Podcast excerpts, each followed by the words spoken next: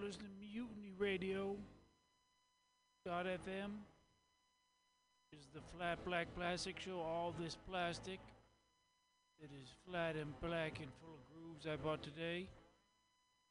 All of it was less than twenty dollars for all of it. A lot of little records, a lot of big records. And, uh, the Country Bear Jamboree from Disneyland is the big one because I spent a lot of time there. So here it comes. Please donate money. Ah, my, my. Why, my. Now, here she is, that delightful, delicate, dedicated, and dimpled darling of the Dakotas. The last of the big time swingers. Swinging Teddi Barra. Swing it, Teddi. Wow, wait. Here she comes. Well, there he goes. He hardly knows the heart he's breaking. Lovely, lovely. I talked to him,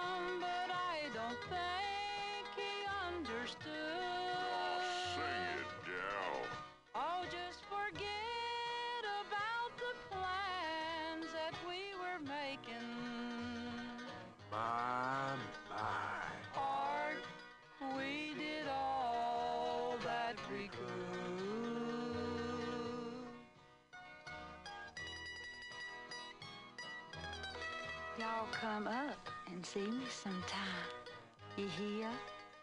Yeah. As soon as I find a ladder, I'll be right up.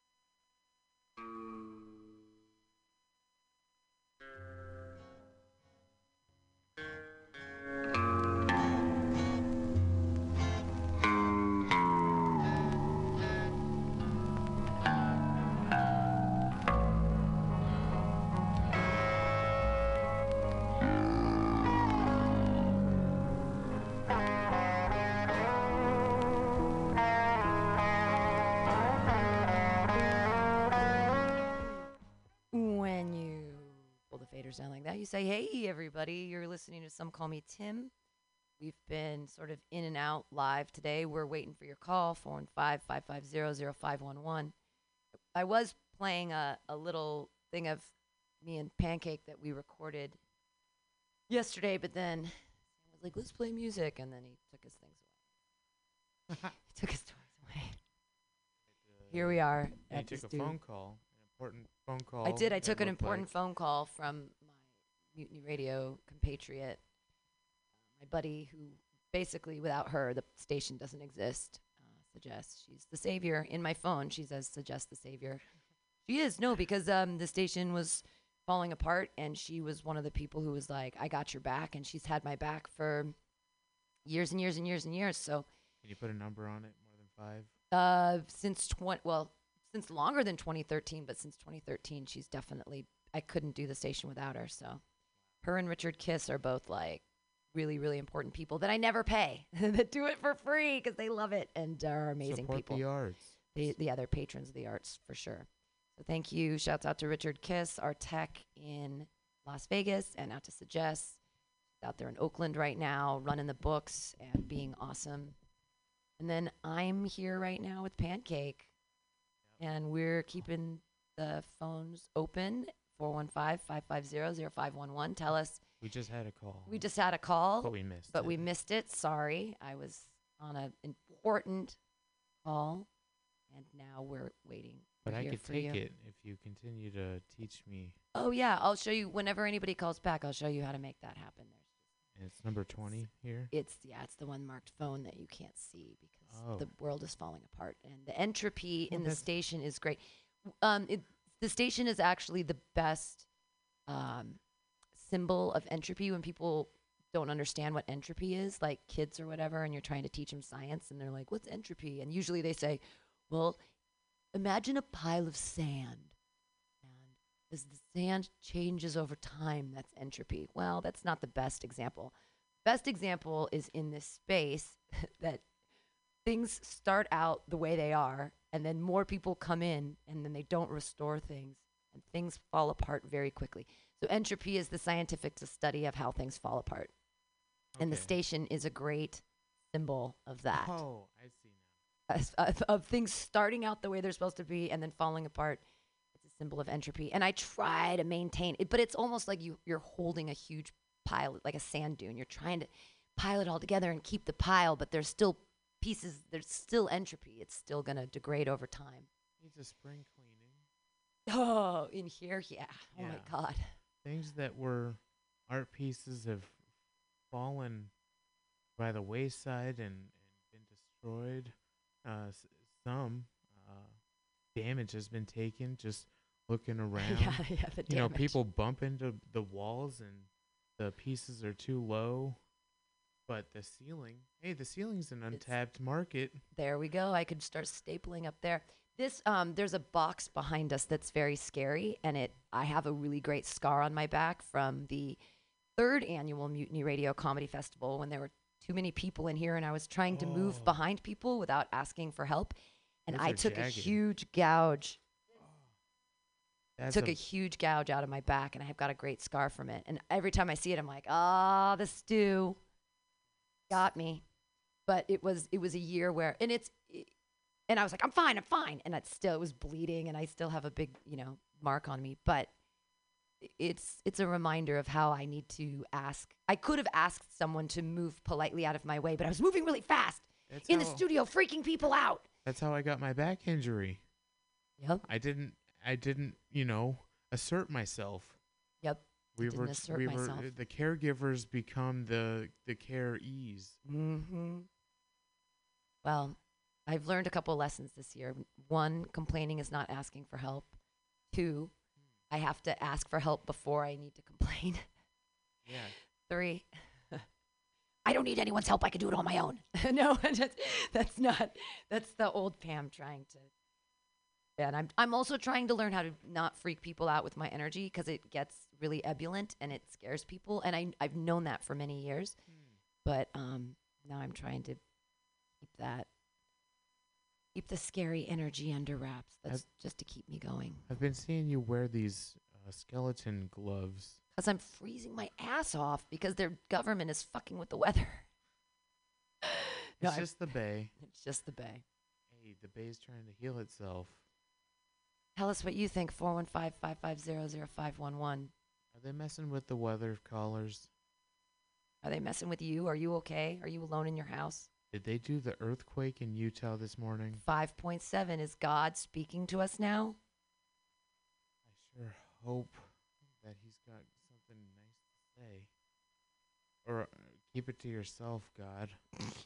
you know? If you haven't don't have anything nice to say, keep it to yourself, God. Lock it up. Remember remember those old days? If you don't have anything nice to say, don't say it at all. Oh, it's kind of a boring world. Those days are long gone. The words can break your bones now.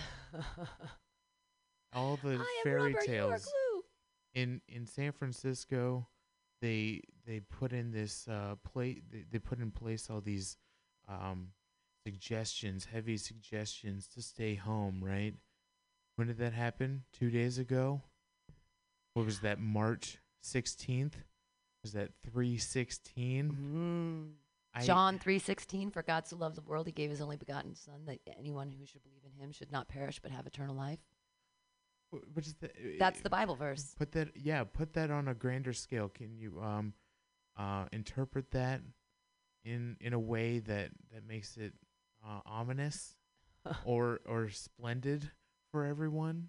Well, I also I don't like the idea that one person is the savior of all unless you think of it that we are all one person that we can only save ourselves. And then in that way I'm okay with it, but I certainly don't like the idea that the entire structure of the world is based off one person that I don't necessarily know Right. that's going to come and do some miraculous thing on a white horse. I mean, thanks Disney.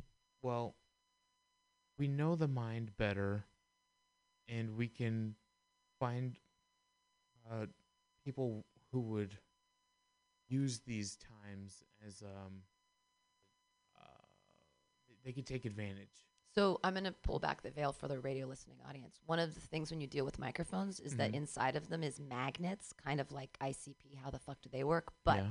we at least know that when you you have to talk into the magnets, if you do it like this, like you are, it doesn't it doesn't reach. There you go. So you Oh. got to point it. I see. There you go. Now we're now we're picking what you're now we're catching what you're throwing. Well, um, the people who who would take advantage in times like these can be found out at an earlier age, and they can be helped. But we, you know, we we were I've lost you. What are you talking about again? Um we're talking about banding together and taking care of each other, Oh. and not having uh, this separation, this uh, tribalism. You know, I don't know you, and I can't trust you. Well, in these times, we have to trust each other. We don't want to be in the dystopian, um, y- uh, m- a movie setting of the w- worst times, like the road. You can't trust anyone in those days. So, in those fictional times. yeah. no, do, no, no. I do got it. people No, band it makes together sense. in times like this? Well, that's the question. Do people band together in times like this, or do they become more isolationist? And if they're forcing us to be more isolationist in our own homes and they're not letting us band together, what does that mean on a larger scale? Mm-hmm. Like, why keep? I mean, we have to keep people apart because of the virus, but is there a larger motivation for keeping people apart? And have they been planning it for a long time? Um, am I? I'm a huge. Well, I, The ominous. why do we need an iPhone 10? The iPhone 2 is just as fine. We've got to get more people to buy things, and a new car every year? we got to take resources out of the world and turn it into something so people can have everything they feel that they need. But how much do we really need? And when it comes down to times like this, like, what do you really need? And who are people? I guess it's who, who people are choosing to spend time with. You can rely on the basics but my generation we have to ask for permission for everything we need approval we haven't known anything for sure unless we looked at our phone right. and then we forgot what we were talking about in the first place Well, that is a thing I've brought up about your generation is that we've culled critical thought from our society in that we used to be able to read texts and be like, I have a base of knowledge to to weigh this information on. But now that information is also immediate and it just exists and you're like, "Oh, that's true, that's false. This is real. This is Wikipedia." W- Like what are what is the real base of knowledge? And I remember because when when I went to college, we didn't have computers, and they made us like read books. So the way I used to study for school is that I would take the reader, and and it'd be really thick. It'd be like you know thousand pages or something, and I read the whole thing four times. And I'd be like, yeah, I'm ready for the final. Ask me any question, I'll be fine because I read the material and I committed it to my brain and I learned it and I chewed it up and it was part of me, you know. Mhm. And so that's what happens with knowledge when you really imbibe it is that it becomes part of you. But now we don't have any of that. There's no one, even when you go to college now, because I taught college for a minute and they don't know anything. They don't know anything. They don't memorize anything. They don't even memorize their own work. Like when you're dealing with poets, and like I was dealing with poets, everything comes back to like my own little insular thing. But they wouldn't even memorize their own work. And they just, and it's like if you don't have, if you don't value your own creative output, what do you fucking value? If you won't memorize and craft your own language, what the fuck, man? No you're right so everyone's just a bunch of walking iPhone screens, uh, getting all their information right now. What's going on? What's happening? And do we have anything to weigh this against? Do, does anybody know anything about like, I don't know, history? Are we the Roman Empire? We're here we are, bread and circus. on the precipice Yep. waiting for our imminent doom Well, I and weren't we all doing that anyway? Is this what else are we what else are we burning time for? We're all we're all like these little bags of skin and consciousness and we're all just burning time until we die. And we used to burn time like doing important things like farming and making things and building houses and keeping shelter. But now that all that's sort of a guarantee, like what do we actually have to do? And it's just burn time. And it's interesting to watch people burn time right now, like playing video games, watching Netflix. And didn't they? uh, They got it all in place. Like there's enough Netflix that you could watch something forever. Well, we're supposed to consume, consume, not create. Don't create anything unless it's approved by the powers that be. Uh, but that's why um, 3D printers are cool, Super cool. and but they don't like push that on you. You have to go to like an art school, and you have to be like approved in all these things. M- Well- but my friend went out of these uh, on the outside of all these and taught himself how to do all these things um m- making music he, he just uh ebay is the best place right now i'm sure well it was it was we missed that window but um picking up used high end equipment from the 90s you know to make m- music or make uh oh in the last 10 years so many things want to be thrown away like you said new new models of everything draw pads for 3d sketching and um Ba- back to the printing thing. That's very interesting. They were oh yeah 3d they were printing they were studying that you could use hemp to in 3D printers that you could use that as a structure to then throw real human goo on it and you could like 3D print kidneys. oh Like cuz it cuz a kidney is like a filter, right? So yeah you could there's all kinds of things that ostensibly if you're using hemp as a base and it can hold like human stuff you know i don't i'm not that smart but they were studying it so we i mean it'd be neat but only rich people are going to have access to that like brand new kidneys that you just 3d print. Hey i'm a kidney shot. 3d print me up but with your own with your own genes or whatever with your own human stuff so that there wouldn't be any rejection issues because it would be yours. They eat right. They don't need they eat everything that is properly proportioned for their body because they have the best chefs and it tastes delicious. Well, I'm not talking about that scale of rich person, but like, you know, average rich people could have a th- three organ printed and they're going Yeah. to live till they're 200 and exciting stuff here happening in the world. You're not allowed in here. It's quarantined. oh he's got the suit he's fully Sam's ready for the apocalypse Sam's got a suit. He's safe. that's nice He can look cute in anything. Put the put the hood on Someone get that Oh. TikTok going. take a picture All the kids do you know the dance. that's the new style. It's gonna make the new Corona dance. Ah, It's um happening here. I don't I don't get uh, all the people dancing in this time of uh How many suits did you get? oh yeah. One. How many suits did you get? Two. that was that was generous. How many did they have left? Use a microphone. Oh, there were some out there, but yeah, you can infect us in here. It's fine.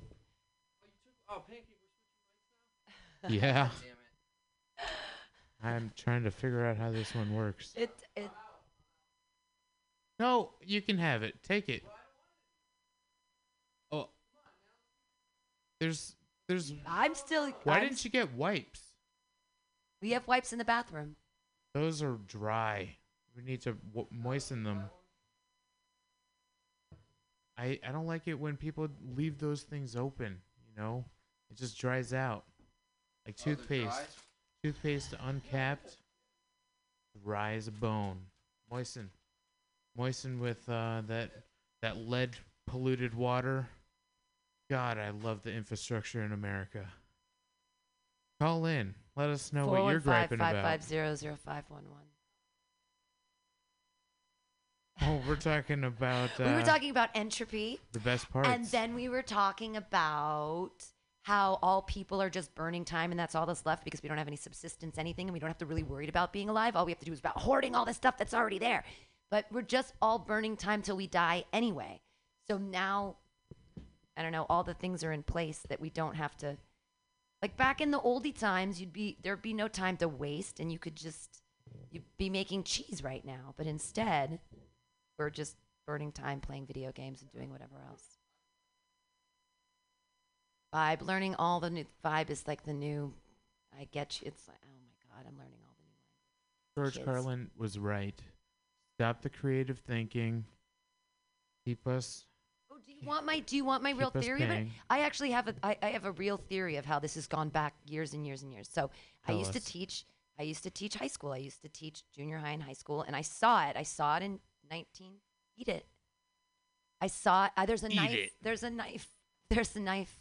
It's just it's safely in the bag. Sam is tapping a avocado on the booth window. Well, it's avocados are the currency of California and when Knife is yeah, so I have, I have cool. cool.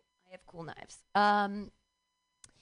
Okay, so I taught school, and in 2000, 2001, actually, I stopped teaching school because I saw the incarnation of No Child Left Behind, and I saw it as the systematic calling of critical thought from our education system. I saw it coming. They took away critical thinking and they started teaching to the test, and they did it for a whole generation of people Mm-hmm. in the 2000s. We made them fucking stupid. And then I started teaching college at the like 2008 to 2012 and I had all these fucking idiots that we didn't teach and they had no concept of critical thought because we specifically got rid of it. Mm-hmm. Because we want dumb people to look at their phones and not know anything so that we can tell them whatever we want and they say, "Oh yeah, that's okay." Because they have nothing they have no internal knowledge to make any choices based off because they have no concept of critical thought. And we did that. Yeah, but you're really smart and you did critical thinking on your own. And not everybody does that. And so that's different. But like the majority of people right now are vapid as a pit of starfish, and you can mm-hmm. tell them anything and they believe it because it's on their phone. They're like, oh, that's real. Yeah. If it's So- in print, it is for sure real now. That's why I want to make a website that just says the most positive things. It, it's impossible, but it, it's from a news site. It's the most fantastic. A uh, family of 10 was rescued by a dog. Yeah. All lies. There's spoons, if so you don't cut yourself, there's spoons behind Oh, the yeah, dude. curtain. That's the leading Lift the cause of veil. going to the hospital for millennials. I actually was thinking about that on the bus on the way here when I was thinking about knives because I had a knife. And I was like, that would be the worst thing to happen right now is to actually cut yourself pretty badly and have to go to the hospital and be like, but we have super glue here. And I mean, that's, I, I thought this all the way through. I was like, oh my God, what if I cut myself opening, say, an avocado? This is like the And- ultimate uh, workaholics episode w- where we could uh, theoretically put on a show where we uh, are going through the apocalypse and we we uh, improvise a cleaning uh, uh, no a sterile s- way of getting to the hospital. Pause and write sketches. okay. This is no, except that. Hey, welcome to my Wednesday. Every Wednesday from noon to four, I'm live online. But if you wanna, yeah, hijack my show and write sketches, it's fine. Well, let's talk about uh, what are we talking We about? talking about- Trump. Do- No, no. Someone else should call in four one five five five zero zero five one one. It's um. yeah, Again, it's just a, for me. It's just a regular Wednesday. This is where I would be anyway, talking talking to a person usually about God, but not today. Who's your he's God? Everywhere. Who's your god? I am my God. Oh, you know what I was just thinking? Uh, comics are professional human beings because we experience life and then we relay it back to people who aren't living lives. Well, it's it's also that's the Shakespearean fool. It's the person that knows the most, but that nobody trusts Hmm. to know it, anything. But they're the ones. They're the the true, you know, minders of the knowledge. They're the Hmm. one that can tell the emperor he has no clothes.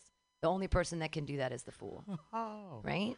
And they've been around, and it's and it's an archetype that's been around. Like, and you go, oh, they're the fool, but they actually know what they're s- saying. You can't have like, um, you have to have perspective to have humor. So Everybody plays the fool. sometime. Yeah. Do you want to sing karaoke? No. Not right now. Not in these times. You don't sing with the radio, you sing on the radio. I could. I could. 415 550 0511. Tell me what song you want me to sing. Oh. Oh. I have a list of them in my phone, anyways. I have all the songs I always want to sing. Um, You have I hear a them around. library of No, I CDs. just- Just keep things in. Um, oh, What are the genres of CDs you I got have, over I have all there? kinds of magic things I have in here. Um, I have. And you have a turntable? Well, we have YouTube, so we have access to all the karaoke from all time. I actually have 52 karaoke discs here, but I don't have the technology to play them anymore because they're all DVR. So you can hear the music, but you can't see the words because computers don't have that particular like. In the early thousands, I invested in karaoke. You know Yeah. how it is. But I also have a computer at home that has like 3,000 songs, but that was before everything was available on YouTube, and it's just all there, so it doesn't matter. Well, Everyone's a karaoke host. Pam, uh, do you know where the shortwave radio uh, antenna is? Somewhere in Oakland doesn't belong to me anymore. Oh. Stuck in the Middle with You. I want to sing that. Howard Jones, No One Is to Blame. That's one of my favorite ones. Sister Christian Night Ranger. I Can't Fight This Feeling. I think that's Boston. Those are songs more than a feeling. But um, I Can't Fight This Feeling any longer. That's probably Chicago, actually. Um, what other songs do I have in here? Those are all. It's either it's just jokes and songs I want to sing. Sister Christian shows up again. Uh, just like my ballet teacher said, we always return to the bar. That's a joke for going back to alcohol. I hate how things are like still normal online, but we're we're at a we're in a heightened state of awareness right now, but we're all supposed to relax. Oh, I Need a Hero by Bonnie something or other. That's a great song. That's a good song. Um, Sam can vibe with that. Let's see, what other songs do I have in here? Uh, we should. You can get on that. Twitter won't let me get past asking for my phone number. It wants my fucking phone number. Here's a here's a terrible. People in Texas are evangelolocos. evangelocos. that's a joke that's in my phone. My phone is just a gross place of because it anyways, it's like me being drunk on the bus and I write myself jokes. Oh, no thank you.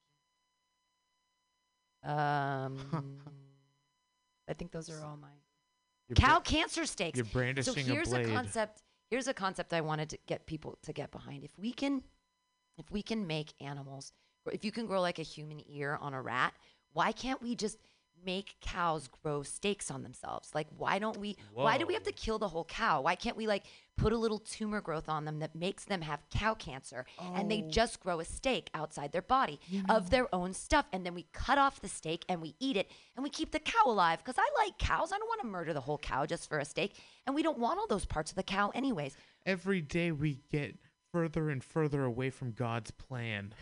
With, I would eat a cancer cow steak. Would you not eat a piece of cancer cow No. if a cow grew no. a steak on they its can back? splice apples and pears together. That's enough.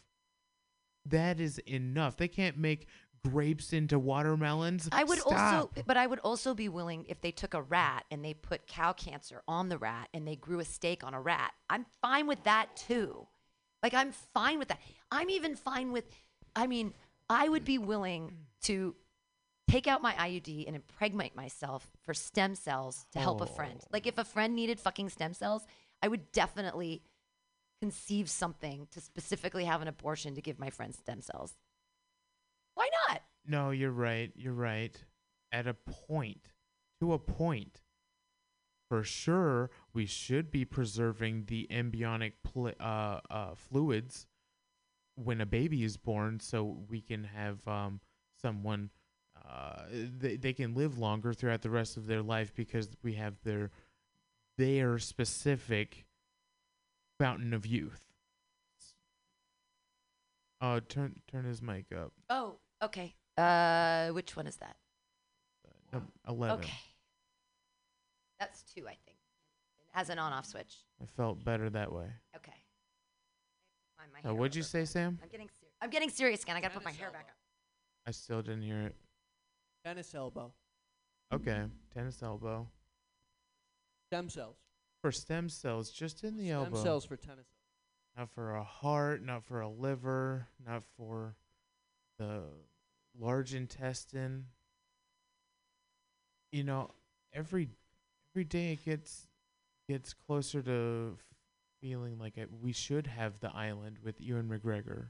Oh no, I'm really excited. This this whole um, I was thinking about Willie Wan Johnson and the 5.7 earthquake in um in Sa- Utah, in Utah, Salt Lake. Salt Lake, and I'm very excited because we're like on this fault line, and I feel like for a long time, California is just going to sort of become an island. We're going to break off from the rest of the United States. We're going to float out to sea. We're going to have a moat between us and like other states and shit. Johnny Depp's going to be our president because he's a pirate, and we're going to get all like the people to f- be on ships and like. It's going to be great. I'm excited. And avocados will be our currency. That and entertainment, obviously. Huh? Huh? well, because ho- it's- uh, Hollywood still exists. I could meet my president, and oh my God, the world's gonna change. I It already has. the wor- I can't like. Why isn't anyone? We can't. Can Are you heating up your water? Can en- anyone render assistance to America? 415-550-0511 if you have the answer. Call, save us, Captain Planet. super super Captain Fitness, Planet Man. There's that. you know we're uh, not allowed to interfere with people who haven't met modern civilization. You, some, sometimes I just can't. You just keep saying words. I'm like, what is he talking about? We're, yeah. He won't doesn't want to use your Oh. microphone anymore. since he got the uh, the special suit that he's Yeah. taken off, and he's eating the brown parts of a banana without regard. Okay, what are you playing, Sam? You're opening Safari. First mistake. Internet Explorer. So there's things that have to happen before you you know what to do. and Anyway, okay. YouTube. Uh, Pam, 415-550-0511. Pam, call. where where do you go to uh, get your f- entertainment fix? Who? What? Where do you go to get your entertainment? I read books You read books. most of the time. Candlelight, uh, fluorescent, sunlight, No, yeah, on my. Preferred Okay, lighting. so but before you do that, you have to turn off the other sound on the other thing. Thank you. Okay. Okay. Now. on the brink of the millennium, great tracts of this, the world's largest island, are still lost in the mist of time.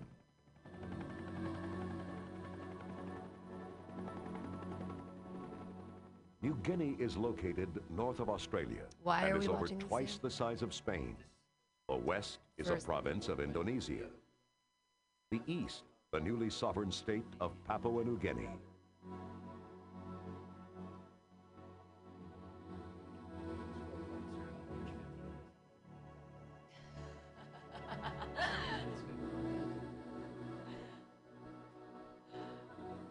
Jean-Pierre Dutilleux is a Belgian explorer Well, and you could still ethnographer. call us if you Since want. 1973, Um, he has been part we're of the chilling out. campaign to find the world's remaining isolated tribes and help preserve their rights and tribal lands.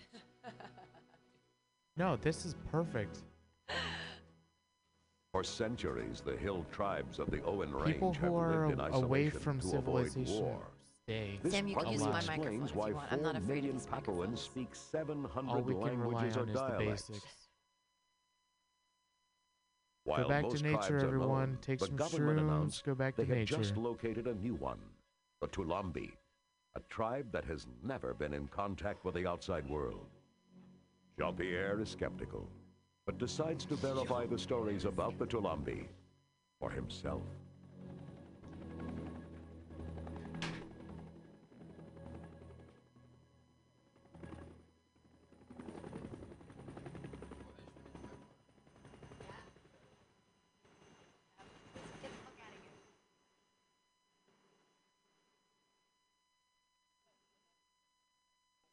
Jean Pierre arrives at the village of Uya Uya, his first stop in his search for the Toulambi. Dutilleux could end up spending months here. The helicopter may not return on schedule because the rainy season has already begun. Uya Uya is the home of the relatively sophisticated Uya Uya tribe. The explorers know they may be at risk of being caught up in a war.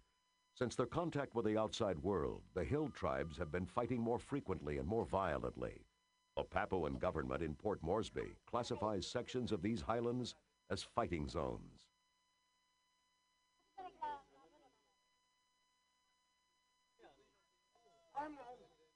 We hire porters to carry enough supplies to last the expedition for three weeks. But as usual, no one comes forward to carry the heavy box of film stock.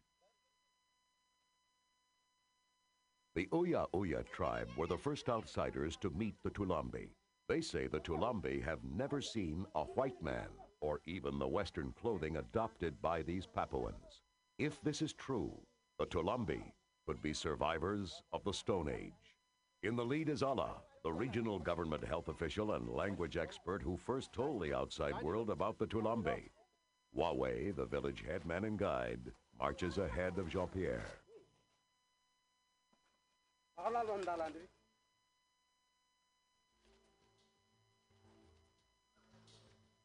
At first, the going is relatively easy, but it doesn't take long before we find ourselves plunging through virgin jungle. It is not far, the porters keep saying, not far at all. Scores of tribes live in these highlands. Many of them had no contact with the modern world until the 1930s. That's when the first gold prospectors stumbled upon tribes of gardeners and wild pig breeders who dug at the earth with stone tools and lived in a way that anthropologists say had not changed in thousands of years.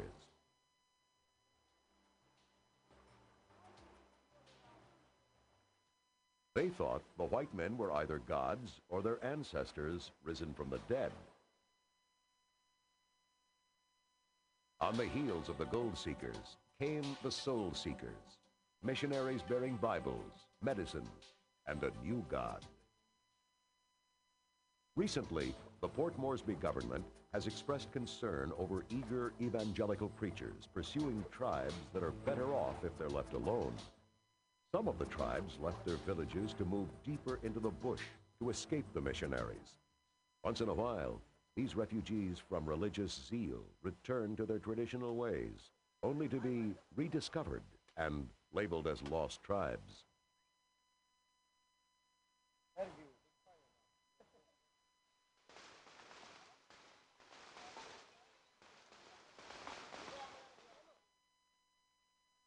Until recently, the Uya Uya only knew of the Toulambi through the old stories.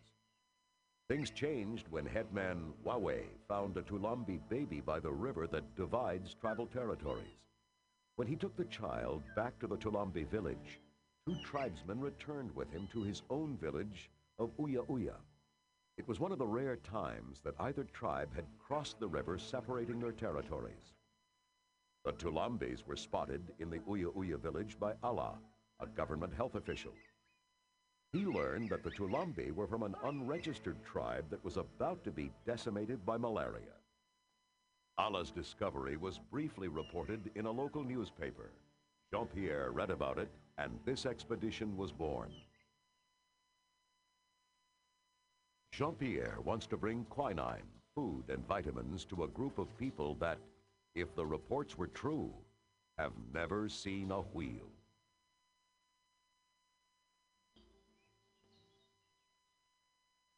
The leeches that slip through our clothing and into our boots are the least of our problems. We have been struggling through this green hell for days now. This is the worst I've ever seen. The Amazon is a kindergarten compared to this.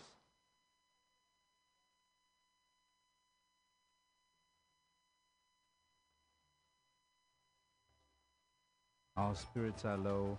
It's raining harder each day.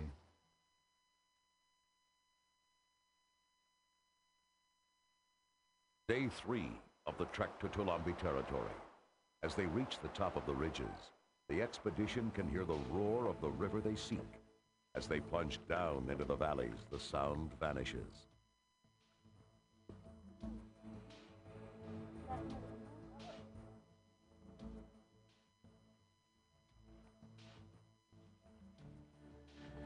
Four of my porters vanished during the night. They probably had enough as well.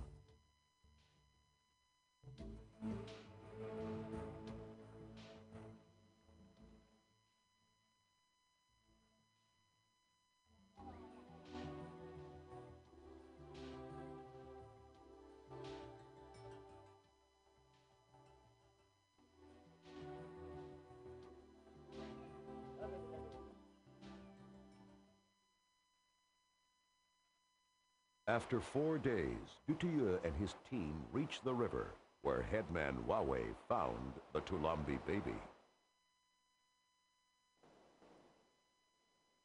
So where do you think we are? Oh, we are here. we are here. If I turn my map, I think maybe we are here. If we follow this river, there's a big a big crossing. Yes. Okay. Yes, it's going like this. Yeah? You got one block, one is double seven. Yeah, yeah. Yeah. It's a cone. Going It's like, like this. It's like an elbow. L'hélicoptère nous a déposés à Ouya Ouya, le dernier endroit où un atterrissage était possible. The helicopter Ensuite, dropped us in pied, Uya Uya, the last place where landing was possible. jours, jusqu'à cette We've been walking in this jungle for three days to this position right here, according to my estimate. A bridge is quickly built. Only Wawe will cross into Toulambi territory. If Wawe finds the Toulambi, I have no idea whether they will return with him. And if they do, will they come in peace or attack? We can only wait. Any European been in this place before? No rat white man stop no this is the place. No cat, huh? No rat. No cat missionary. No rat missionary, no rat white man, no rat on patrol government. Government officers only come looking for man. We wait now. Huh? You think they come? Yes, we do wait. Yes? Why we am good man, never walking. What you doing? They're gonna come there. So they're in there somewhere. Yeah.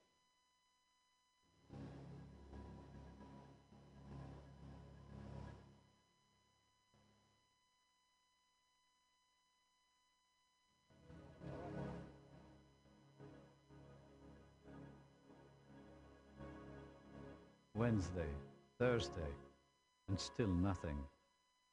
Is this a bad joke or what? Our food supplies are getting low. We've had enough.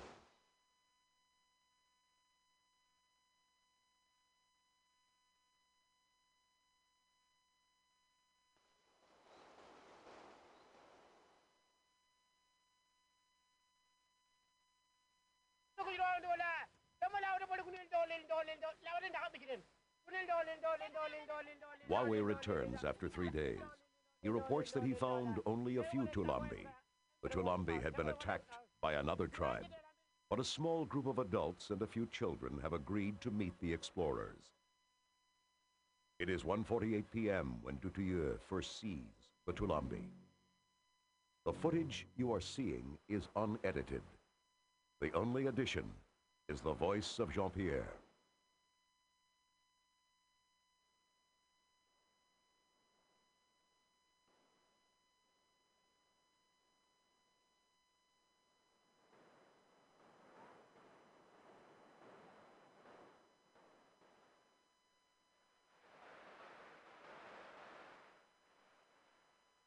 According to Wawe, they don't believe that the white man exists.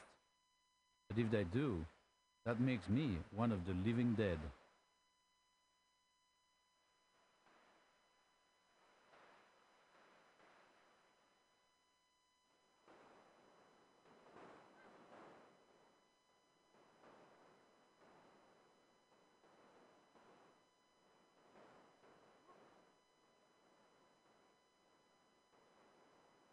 When I lose my balance, they seem a little reassured.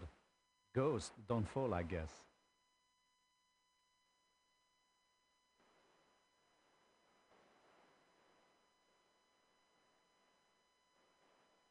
At this precise moment, I'm convinced that he's going to let loose his arrow. Maybe he wants to see if it will pass through my body or not.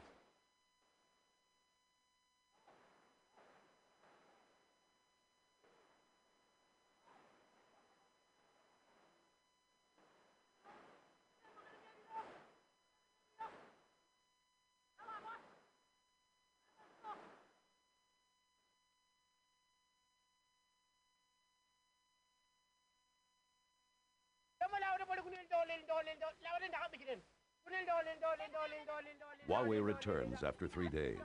He reports that he found only a few Toulambi. The Toulambi had been attacked by another tribe, but a small group of adults and a few children have agreed to meet the explorers. It is 1.48 p.m. when Dutilleux first sees the Toulambi. The footage you are seeing is unedited. The only addition is the voice of Jean-Pierre.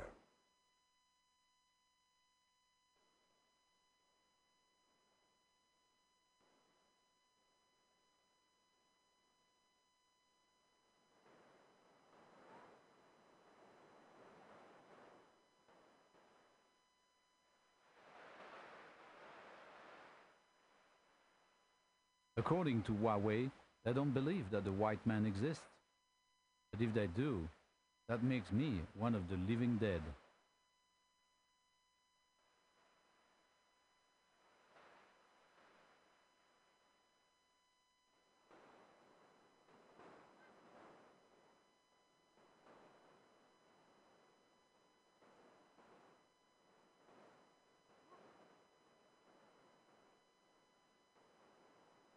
When I lose my balance, they seem a little reassured. Ghosts don't fall, I guess.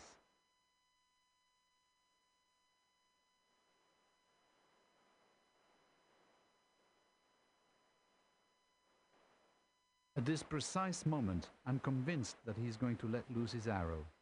Maybe he wants to see if it will pass through my body or not.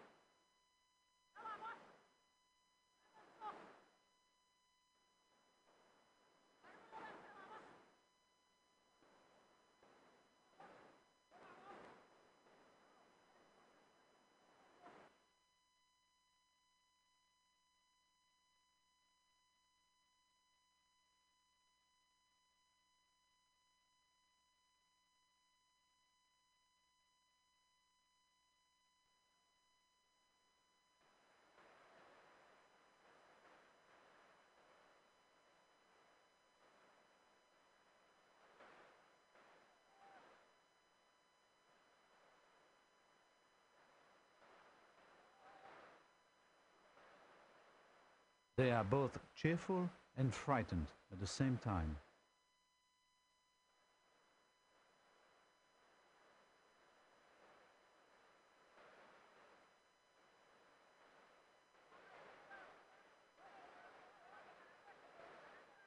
This one tells the woman to stay back.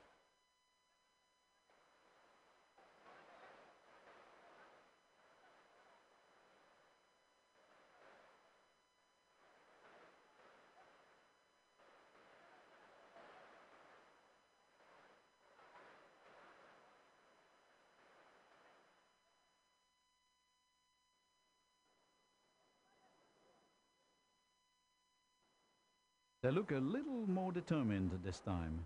Wonder what it means.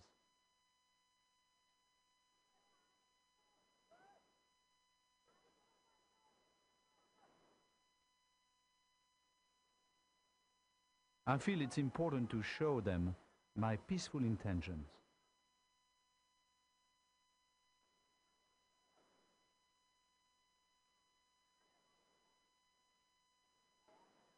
Michel, my assistant, has kept the remaining porters away from the scene. And Philip, the cameraman, is hiding about 60 feet behind me.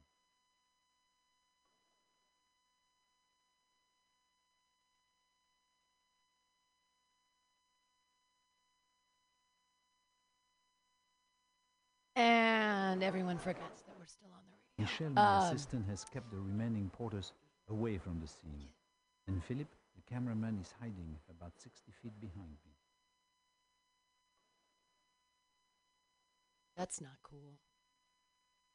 Uh, maybe they think it'll steal their souls or something. Yeah, yeah, I think that's. You switched them around, so now everything's fucked up. I don't know which one. That one is three, which is the one that sucks, and I. Four is the one You're that's right. good. There. Okay. Yes. There should have been more narration to what we're watching. But um, the listeners should get the URL uh, in the mail eventually. Look this up. It's called First Contact with the Tribe Tulambe. Toulambi. T O L T O U L A M B I. Toulambi. And this all stemmed from my tribal. Um, Experience with the ayahuasca Satan devils? Yeah. I I know life's gonna go on. Human life's gonna go on in the most remote corners of the world, and um, they wanna, they they know, they know, they know what's up. All you can rely on is the basics. He's got shell beads. Those are cool. He's got puka shells. He sees Philip, who must look like a strange creature with an eye of a camera instead of a human face. So serious. In awe. Very alert.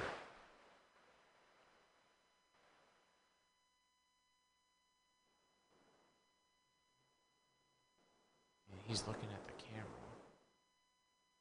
Looking right into the, the lens. We're on part two out of four.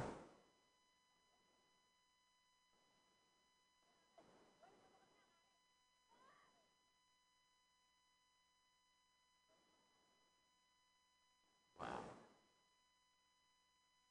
Those are some efficient tools. Philip has been on previous expeditions with me, and he knows these stone axes are deadly weapons.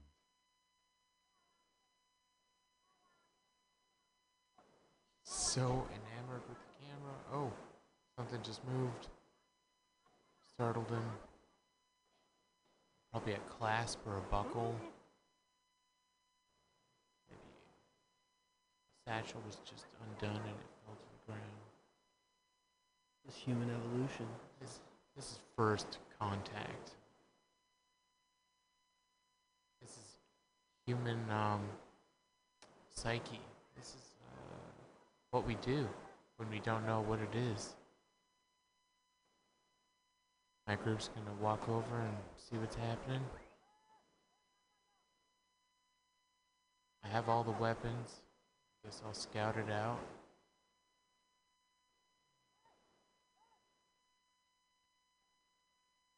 You're gonna need some time to figure out what's going on here.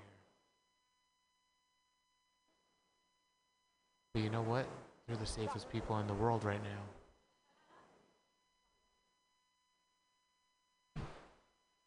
We flew too close to the sun.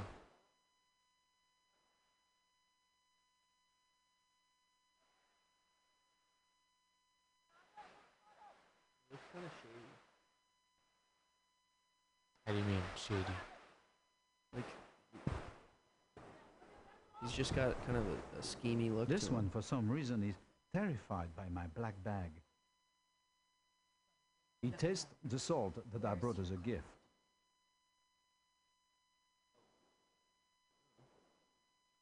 Oh, maybe no, it's yours. Hold. I'm into that single use life. Danger. His breathing is short, a sign of fear.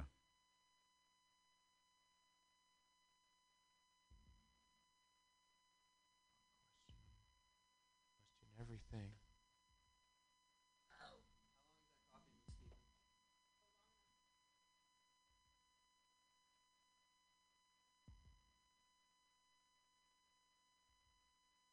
Wow, they've been isolated for so long. I can't imagine anyone looking other than what they look like. I've heard that when you go to China and you're white, people want to touch you and they like think that your hair is special. Or That's kind of what we're talking about. But what? I d- could. don't they have books with with sketches and Yeah, but if if everyone, you, it's the same thing. Bernice Ye said it. She's like, when I was in China, I looked like everyone. And every all we all looked. And if you see white people, you're like, whoa, because everyone looks Chinese all the time. All the time. They never break character, not even to take a shit. I guess I was spoiled living in a melting pot.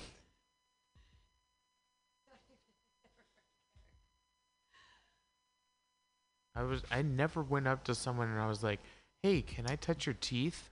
They're different than mine." Hey, can I touch your hair? Different than mine.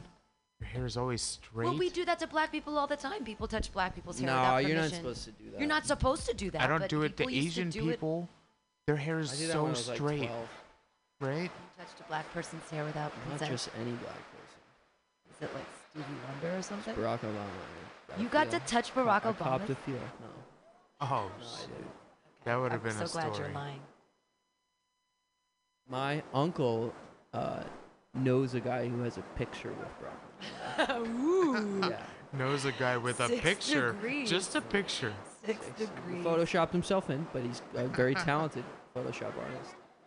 He, uh, enough so that he actually got to meet the president. On if you're still- Photoshop. if you're following. This is- yeah, he got invited to the White House. After the sold, I show him matches. He burns his hand, as if he can't believe this is real fire. Oh, he shows him matches. This feels This like is a really meeting cool. in Oh yeah. Make fire like that? Wow. With the straight sulfur? Ooh, they smoke cigarettes? Do they know about that stuff? No, no, that's no, something in their nose. Yeah, that's something in their nose. After the salt, I show him It's matches. their Coke straw. He burns his hand, as if he can't believe this is real fire. This feels like a meeting in a time warp.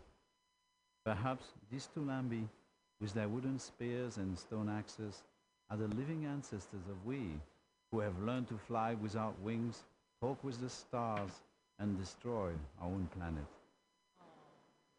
Wow. It is not a case of once bitten, twice shy. The bravest warrior wants to know more about the gift of fire sticks from one of the living dead. But he discovers the phosphorus on the matches tastes awful. He's like, let's fucking leave this place. Arsenic.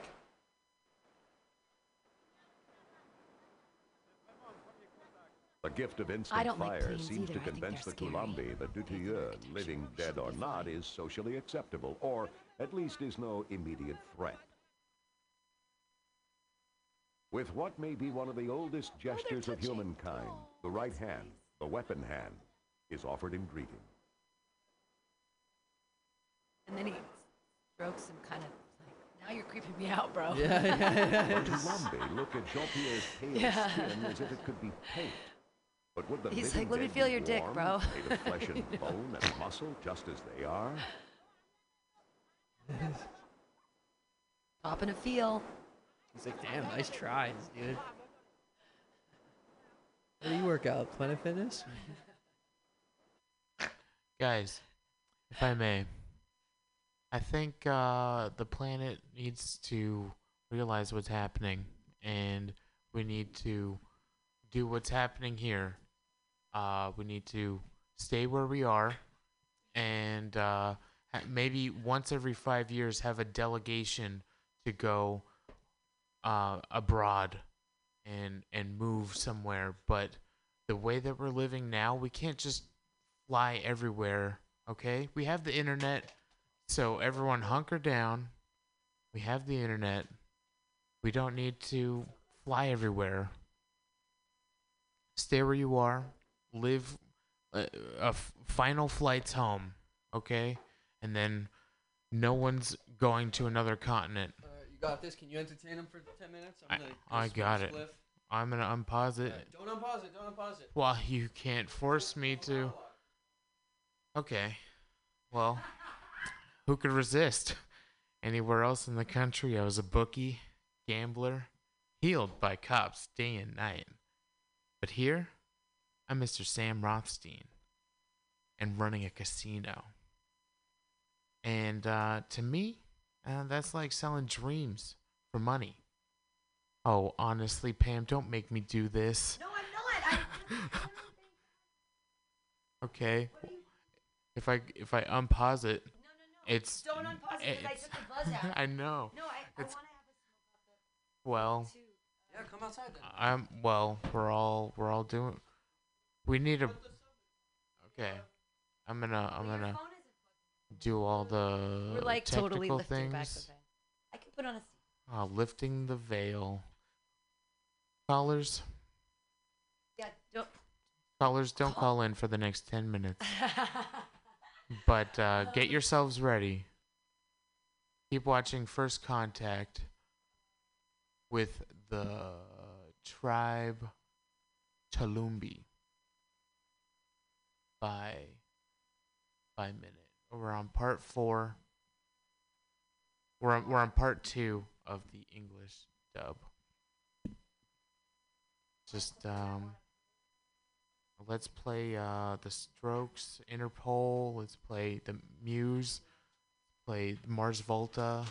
Ah, fuck that. I'm gonna play some Bob Marley. I'm still going through my phase. Get up, stand up, get up, stand up. Turn that shit off. You still going through your phase? Yes. Yes, I am. Chill out, everybody. Just wind down. Just find yourself an island out in the sun. And uh, get out there. Enjoy it while you can. Smoke what you got. Because there's no more shipments coming from abroad. Hey, start planting things if you're able. Plant your things. Because uh, you're going to have to start growing your own things eventually.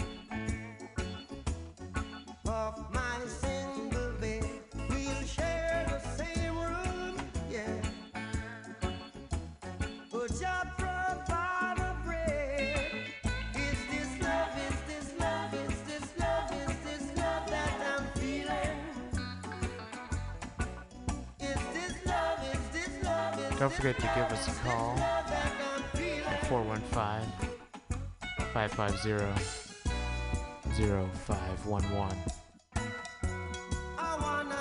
Don't forget about us.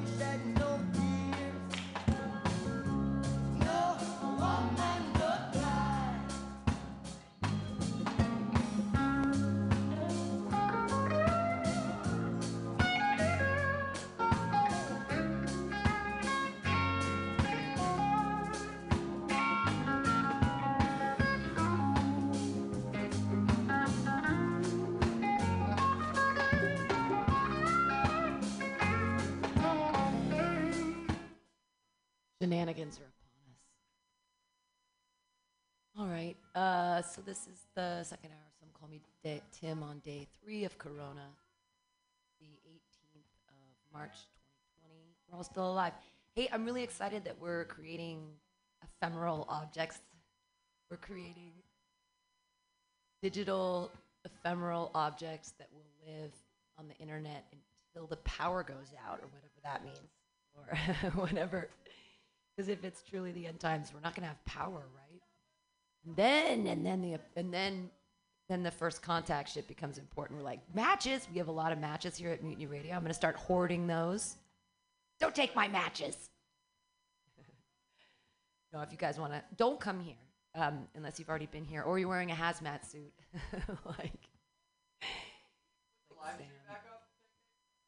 Sam wants the live stream back up because it's not real unless somebody's watching. why, why are you gonna be like that? I'm hey, because it's, it's it's it's the aesthetic that I believe in. That it, no, I don't.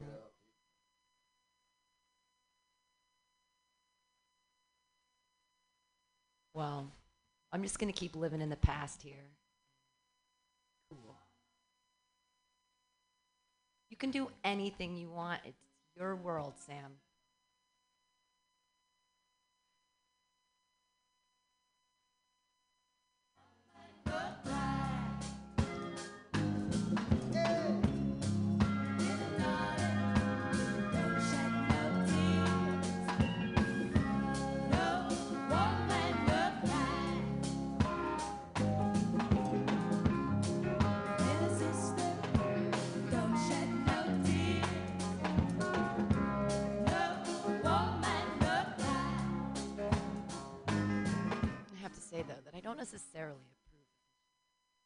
wearing a hazmat suit, and now he's like on the corner of 19th and, uh, wherever we are. I know, don't come down here. Stay in your homes. If you're listening to us, thank you. Press the donate button. Getting silly, but um, you know, give us a call 415 550 0511. Tell me how you're doing. I'm actually interested to see how you're coping and if there is enough on Netflix. Did they preload Netflix enough with enough stuff that everybody's going to be okay? Everyone needs to watch everything all the time. There's lots of books. I know we're not allowed to go to the library anymore, but there were, there are books there still. I have a lot of books. Don't come to my house. I'm partially joking, but I'm partially serious. I mean, I, there are rules set in place by the people above for a reason, and I totally get that, and that's really important. But then we have to wonder, like, are the people in charge having our best interest at heart, do we believe that they do? And I think that in the city as a whole, like, I fucking trust London Breed. She's a badass. Like, she's she's a local San Franciscan, and I feel like she has all of our best interests at heart. I really do. So, thanks for doing that and being like, you know, I also believe in Gavin Newsom, and he's the governor right now, and it's like, I believed in him. I've I've always felt like he's had our best interest at and I love his hair, and I would buy a used car from him any day of the week. So, but I I don't know what is it, what it makes people want to be politicians. Who wants to be in charge and have people trust them? Don't trust me. Everything I'm saying is fake news, total opinion, free speech, all that stuff. But you know, people that actually try to be in charge and think about the good of everyone, thanks for doing that. And I hope that everybody keeps sort of that communal idea. And I don't I don't want to be like a conspiracy theorist and believe that they're trying to cull the thoughts of liberal America by shutting down the Bay Area. Because that's the hubris of you know, oh, we're so our thought is so important as socialists and liberal weirdos that do we actually have an effect? Or we have so much of an effect that they would try to shut it down? See that's where the conspiracy theories anyone who knows alex jones tell him to call us 415-550-0511 you too. Boys are being crazy on the corner and i don't necessarily approve of that. Or from mutiny radio. On the corner. So. And I guess they're TikToking it because that really important to the kids. Okay, cool. Everything's gonna be okay. We'll keep creating ephemeral documents. Thought. to. Let's uh let fucking Bob Marley convey some shit. Um, give me a call, please. 415 Live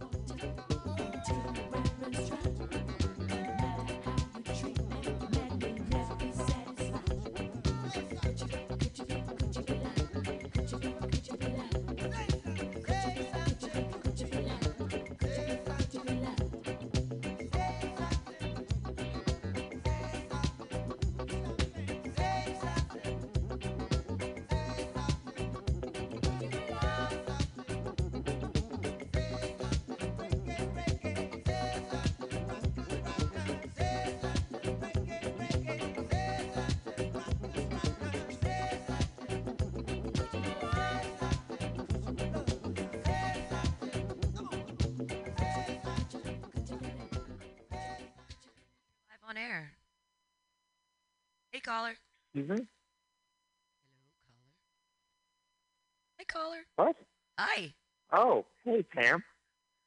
Hey, oh my It's, gosh, is uh, this Chris Rocky? What? Uh, who is this? Is this Chris Rocky? Uh, well, I think I got the wrong number. I'm sorry. Oh, or did you not mean to call Mutiny Radio? no, I'm, I'm trying to call the crisis hotline. Uh, I'm realizing too many things about the uh, state of the world. Is this Pancake calling from outside? Yes, I'm on the outside. oh, so this is what it's like to be a caller. Yeah, it's a little, well, it's weird too if you can actually hear the playback from in here. So it's it's like you're in an echo chamber. There's a delay.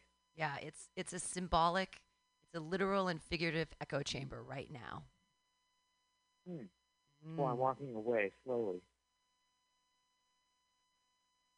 Give us the Um, word on the well- street. Oh, Sam's making a call for us. Um, uh, let's play some music in the interim.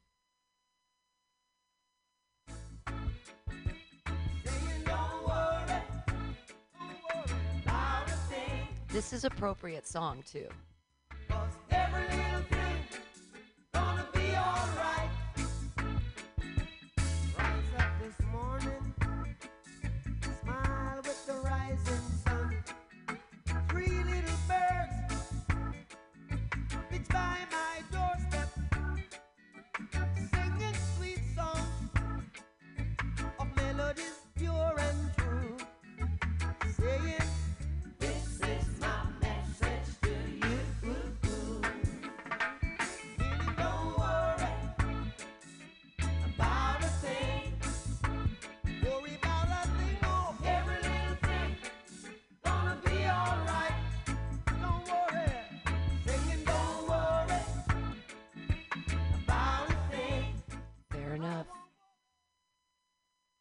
Worry. Everybody gonna be fine. Everything's gonna be fine. The Same it's I mean, we were all we're all every time you know we're born and we're facing death from the moment we're born. So we're still facing the same mortality we always have been. So I mean, I guess it's scary for some people to think about it for the first time, but us stand up comedians have been thinking about killing ourselves for years. So we're like very in touch with. Thank God 5150s don't work anymore, right? Just kidding. Um, no, I mean, thinking about your own mortality, isn't that part of life? And like, what is, why does, why do all those religions exist and stuff unless we have an immense, crippling fear of death? Mm. 415 there was a buffalo soldier in the heart of America, stolen from Africa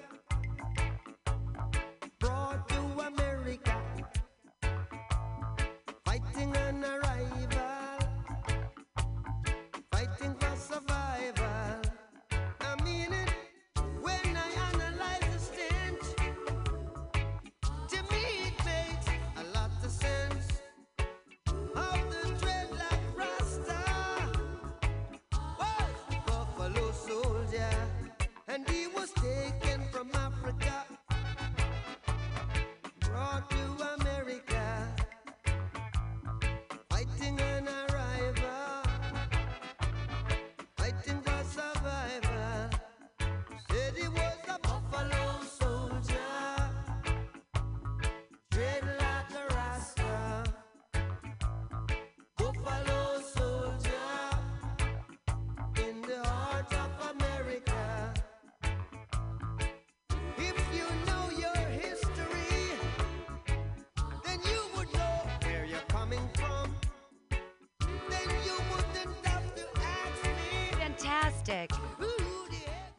Kevin Quigley's going to call in. That's exciting and fantastic. Yeah, 415 550 0511. Please call in.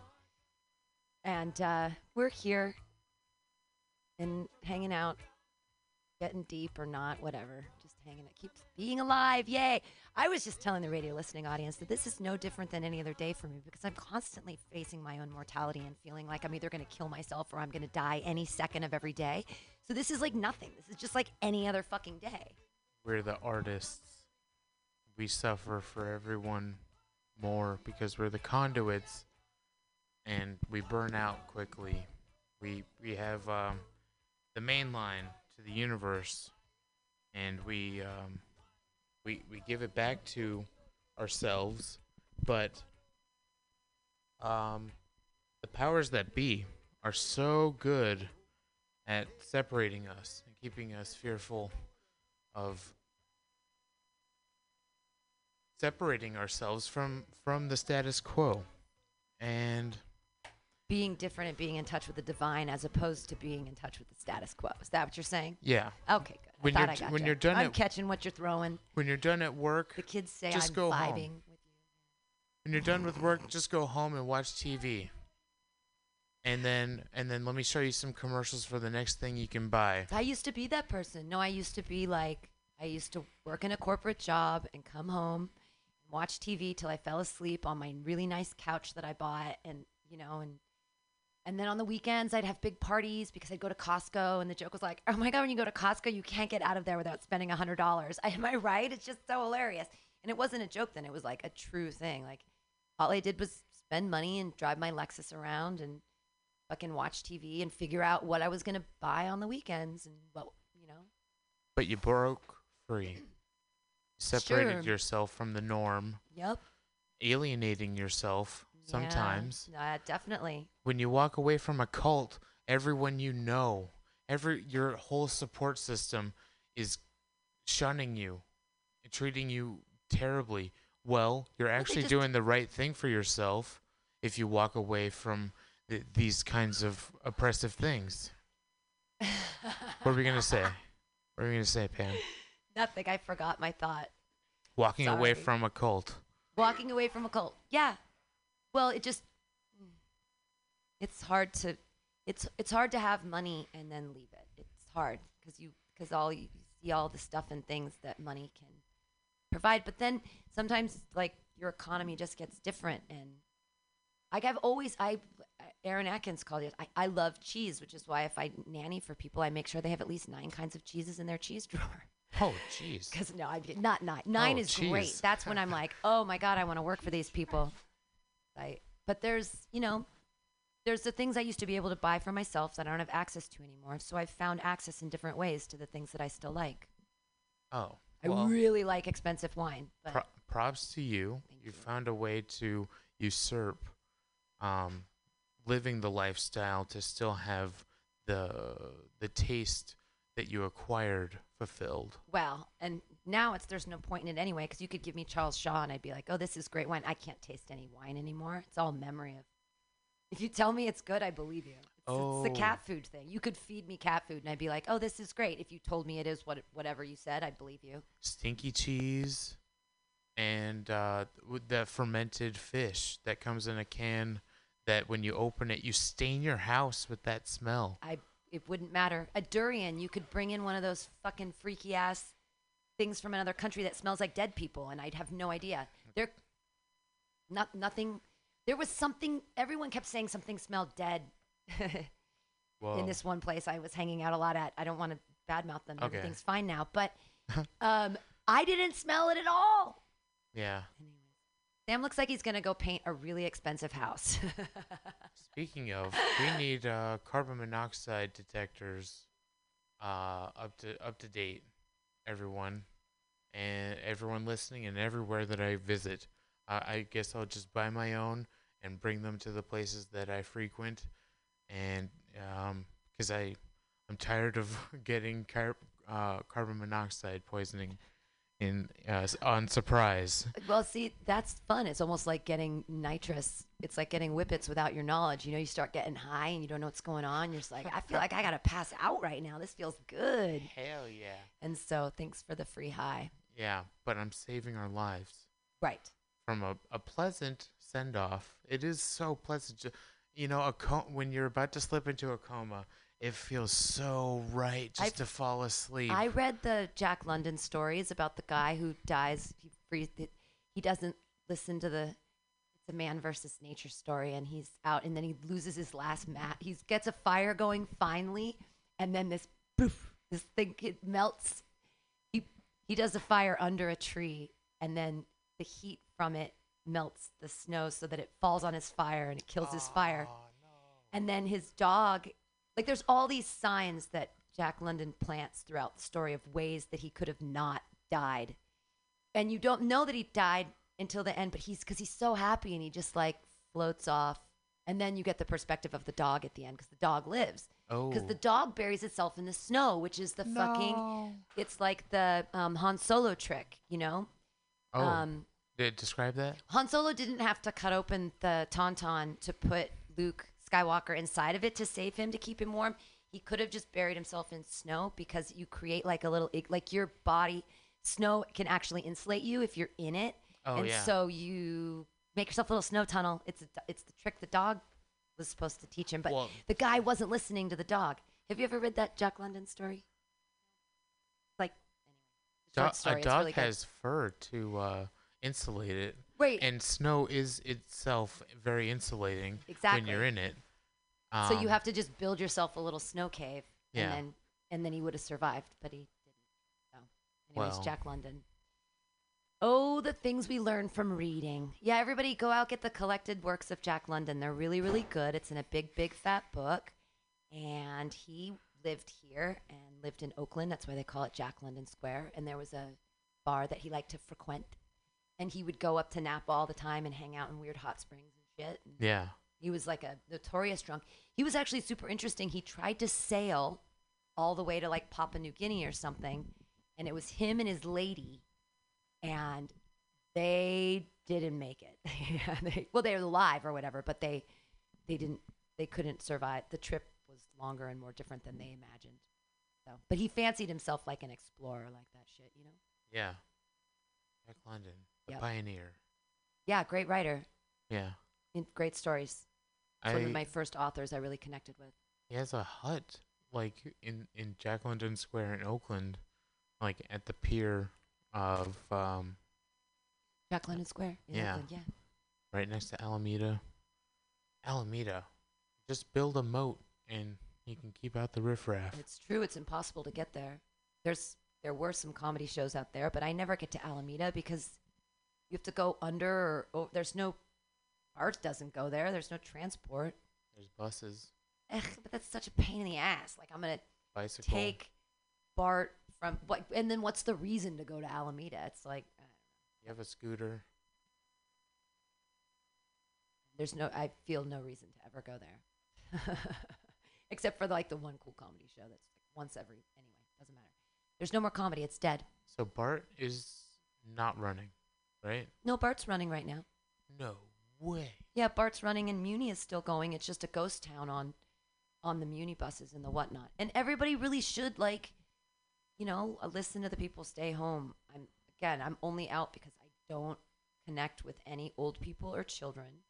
And I've already been in this space and it's kind of like a residence and I'm not really and media is important. And you should give us a call, 415-550-0511. We heard Kevin Quigley was going to call. See, that's the thing. That's entropy is right what's in front of you. I just did those chords yesterday and made them all not suck, and now they're all jumbled up again. So it's just entropy, how everything just moves around. And anyway, here we are, Mutiny Radio. Entropy is upon us, Um, and uh, yeah, it's not the end of days. Let's have more hope. I think um, I think we're buying into it and we're feeding it. So let's not let's not continue the cycle. I want to have a, a little spring cleaning of our emotions right mm-hmm. now. Well, it's actually not a bad idea if people are trapped in their homes to fucking clean them. Like you haven't been there. Hey, I, I'm I live in San Francisco. That means my my living room is a bar. My bar is closed. So once you're in your own home, it's like, oh, what do you do? Clean your house. Go. It's it's springtime. Get, Get- that Dyson out. Get high and clean your house. Yeah. And you know, bake some bread. I don't know.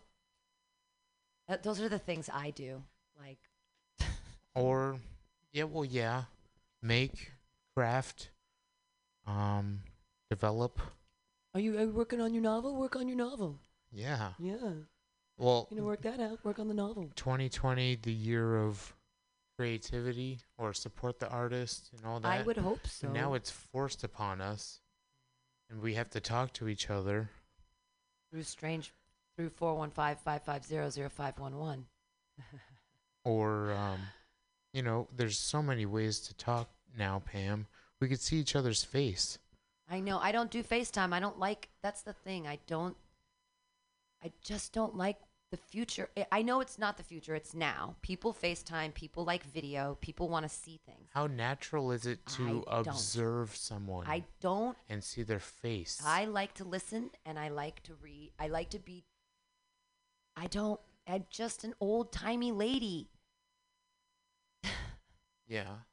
That's it. So you don't look people in the eye I know, but that's. I look people in the eye. Absolutely. when you when you're on the phone. You don't. You close your eyes, and you you uh Well, I can't see people on my phone anyway. So, and I don't really talk on my phone very much, honestly. I the only time I talk on the phone is like to people here at the radio station. I don't have long conversations with people on my cell phone. Like, why would I do that? Mm. I I don't know. Era of peak lava and beyond, then take a chance on the Chancellor.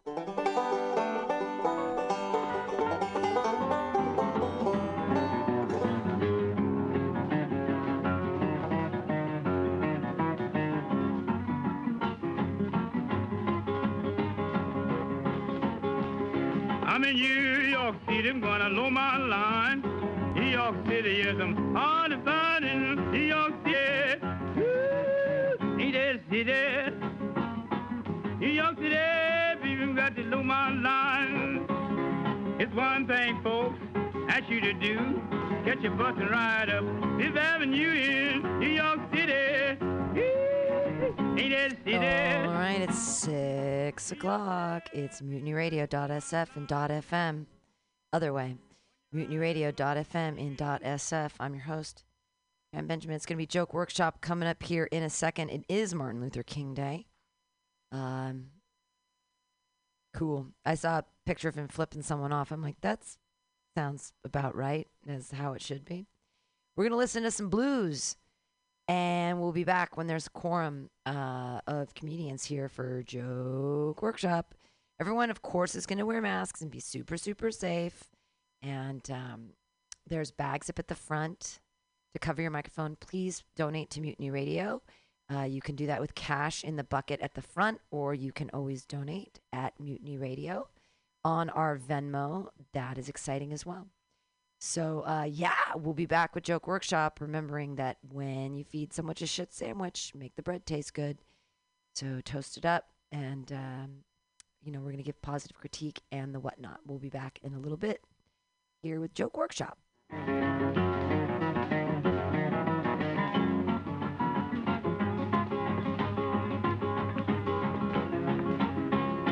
On the ground, gonna catch me a train and ride to Sugar Hill in New York City.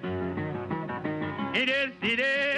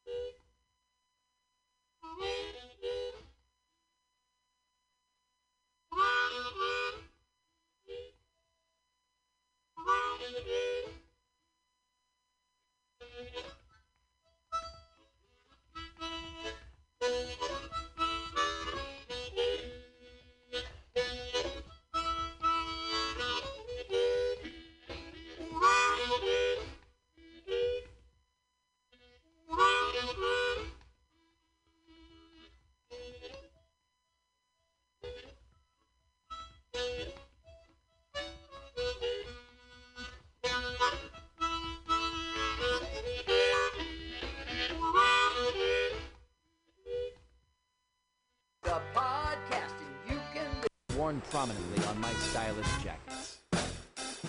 It's time to work together to take the country back from us and return it to ourselves. Tomato. I know, I just said that. Where'd you get that fine heirloom? What a tomato. Look, man, this isn't a come on. Just tell me where you got that beautiful tomato. What a tomato. No, no, seriously. I actually want to eat a tomato. I love tomatoes. Where did you get that tomato? What a tomato. Dude, it's a fine, beautiful tomato. I want to eat one too. I want one right now. I like to eat them like an apple with salt. Tell me, where'd you get the tomato? What a tomato. Are you high?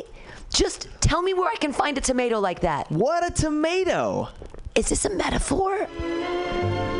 What a Tomato Produce Company in San Francisco. For all your wholesale produce needs, 2055 Jerrold Avenue.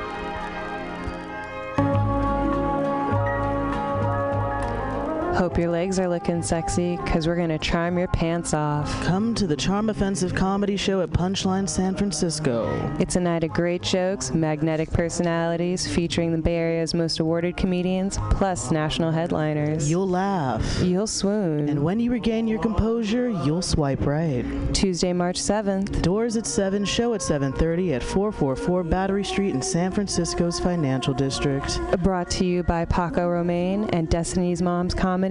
Our last show sold out, so get your tickets now at punchlinecomedyclub.com. Charm Offensive at Punchline Comedy San Francisco. Tuesday, March 7th. See you there, sexy.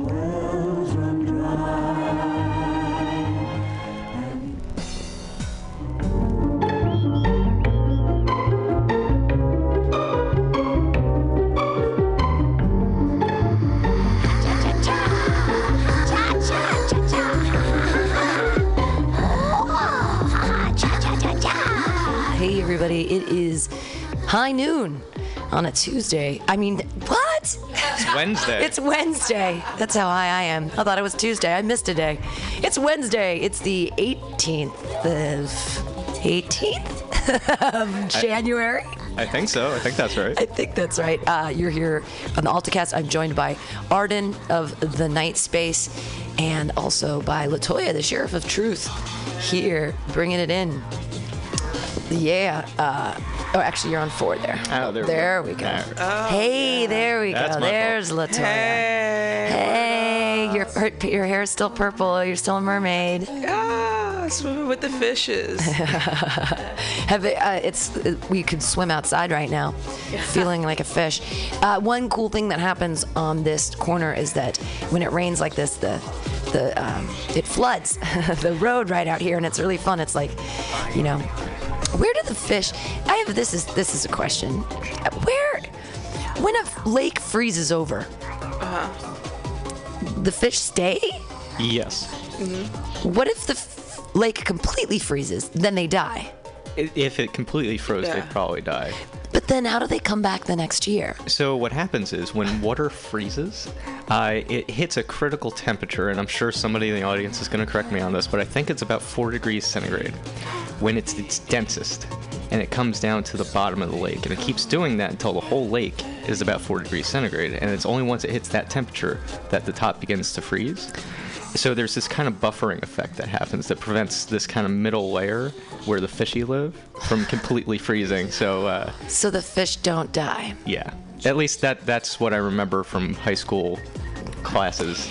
No, this. But here's the thing. Where uh, I used to go to Burning Man, so Black Rock City is out there, and uh, during the summer it's a dry lake bed, but during the winter it's a lake.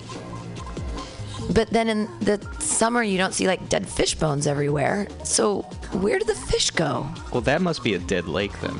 So it It- just fills up with water and just never has any fish. Yeah, unless there's some species that survives in the mud or something, like mud skippers. I don't understand science at all. Uh, here we are on the AltaCast. I don't. I don't. I'm like. I don't know. Where do the ducks go in winter? Uh, Holden Caulfield. I, I'd like to know. Uh, here we are with the Drug Policy Alliance minute. Stop the Jeff Sessions nomination. Uh, he was picked to be the next attorney general, and if confirmed, will bring back militarized Reagan era drug war tactics and raids on marijuana businesses. Send a message to your senator now. There's a little click link. If you go to Drug Policy Alliance, you can send a message to your senator. How many have you guys ever written your senator? Mm, Not today. Once Once. when I was in uh, high school. Was it for a school assignment or was it a? No, um, I forgot what it was. It was like when I was living in St. Louis or what have you. So I remember writing to my senator about that. Oh, and I did actually. I do remember. I re- we wrote our senator about an AIDS quilt when I was in elementary school. Huh. Yeah, that was like in the late '80s, early '90s. Because you wanted an AIDS quilt. Yeah, yeah, that's when I was in Catholic school. So we were able to like um, contribute to the AIDS quilt that was going on at the time. So Wow, Catholics uh, talking about AIDS. in, in Southwest Missouri at the time. Too. Yeah. this is like 90, 1990. That is. No, I I wrote my senator recently about the whole um, Trump inauguration with the uh, electoral college and uh, trying to abolish that.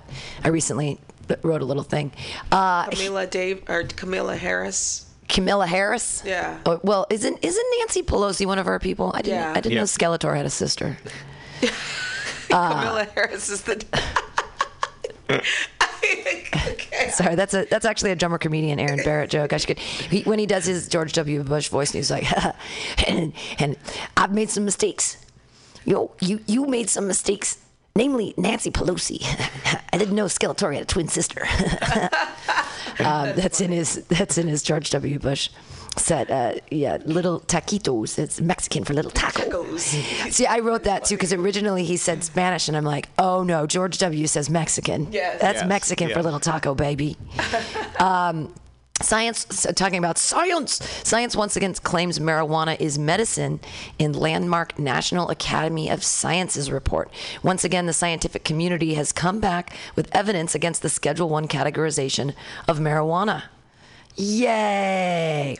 Uh, today, the National Academy of Sciences released a comprehensive review of research on marijuana and concluded that marijuana does indeed have medical value. Woo!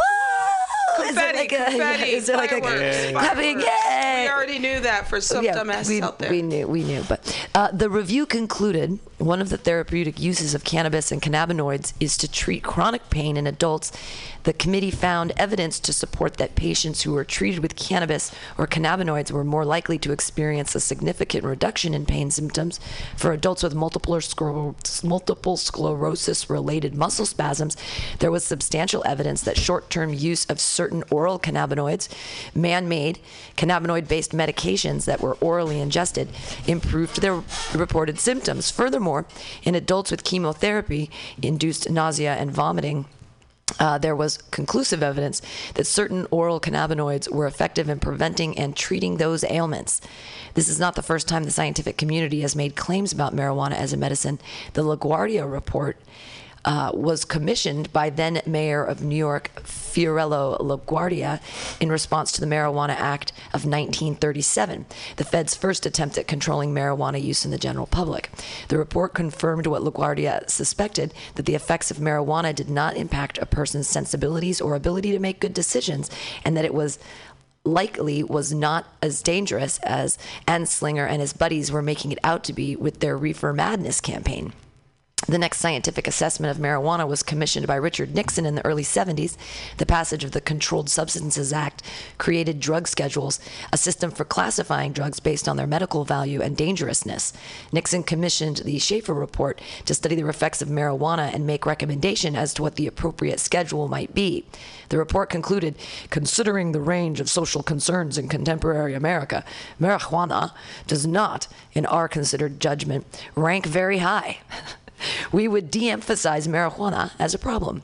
The existing social and legal policy is out of proportion to the individual and social harm engendered by the use of the drug.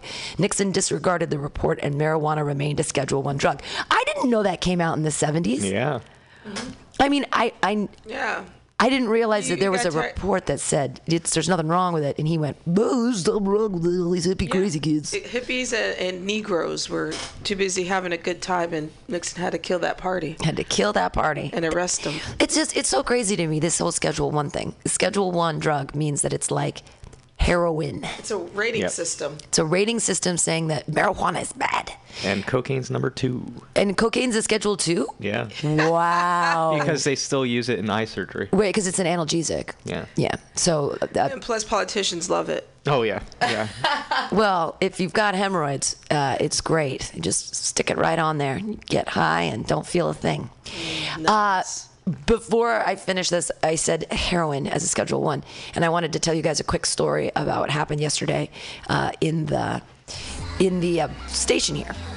So Uh-oh. it's four o'clock. I'm getting ready. It's still a sunny day. I'm going to go pass out a bunch of the beautiful posters for the Mutiny Radio Comedy Festival 2017 coming up March 1st through 5th. I'm leaving. I'm excited to leave. I'm, I've done all the work here. Trying to get out of the building, and a guy walks in and he's like, and he smells like you know, like you know, some questionably housed people smell like they're trying not to smell, but you know that they're questionably housed, like you know something's up. Yep. And he's like, oh, it's a radio show. I'm a DJ. I do the rap. And he's white. And I'm like, yeah, sure, you do the rap. Uh, I'm like, I'm getting out of here, though. I got to go. I got to go. And the thing is, I just counted all the money. So I have $1,400 in dues in my bag as he's walking in. And I'm like, fuck. And I hide the money in my backpack. And I don't want to say, hey, man, I got to get out of here. I got to go do a bank run because I'm afraid he might steal my money. Well, I don't know what he's going to do. So he's here and I'm like, hey guy, I gotta go. And he goes, oh, hey, before you leave, can I just use your bathroom real quick? And I'm like, in my head, I'm like, don't do it, Pam. Say no. Say you're leaving. Say no. But I don't know what the social pressure is and why I feel it so strongly to be a nice person. I don't know if it's my white guilt, if it's my guilt over having a home, if it's my guilt over living in San Francisco as an artist, whatever it was. And I hang up the brainwash, whatever. I said yes. Oh, Oh no. Oh no. No, buddy. So after the first five minutes, I think to myself, he's in there doing the hair on, hair on. He's in there. That's what he's doing because he's being real quiet and I don't hear any poopity poops and I'm not hearing any pee sounds. So I say really loudly, Hey guy, I gotta get out of here. Dude, bro, wrap it up. No noise, nothing. Right? No, no. Okay. 10, 10 minutes have elapsed now, and I'm I'm pacing outside. I'm pacing. I'm fucking like, God damn it, Pamela. You, so stupid. Why why would you let him do this? Why are you let him in? Yeah, don't do that shit again. So then again, I walk back in. Now after 15 minutes, and I'm like, dude, bro, seriously, I gotta go. You gotta get out of here. No noise, no noise, no noise. I'm like, what the fuck am I gonna do? Do I bang on the door? I'm like, I don't want to bang on the door. I'm kind of scared of this guy. I'm like, welcome. So I'm like, "Arr." so finally I come back in and I get really, really loud, and I'm just like, dude, it is time. You get, it is time now. With that kind of like nanny mom voice of like, you hear that, you hear that I am not pleased. Yeah. I got things to do, buddy. So he kind of stumbles out of the bathroom, and I'm like, that's exactly what he was doing. And he tries to pick up his stuff, and he kind of drops it on the ground a little bit. And I'm like, dude, just get out of here. Okay, can you just be done? And he's fuddling around on the piano. He's got getting he's getting flyers. He's like getting flyers. I'm like, no flyers for you. So we finally left.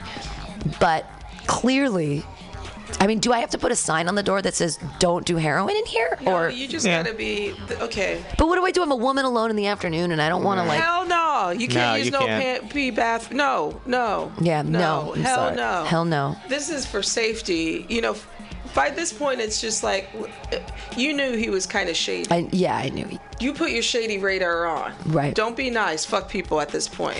Yeah. You know, because it's you. You never know sometimes, and I I like to put my wall up. I don't care if you stink and you look shady. No.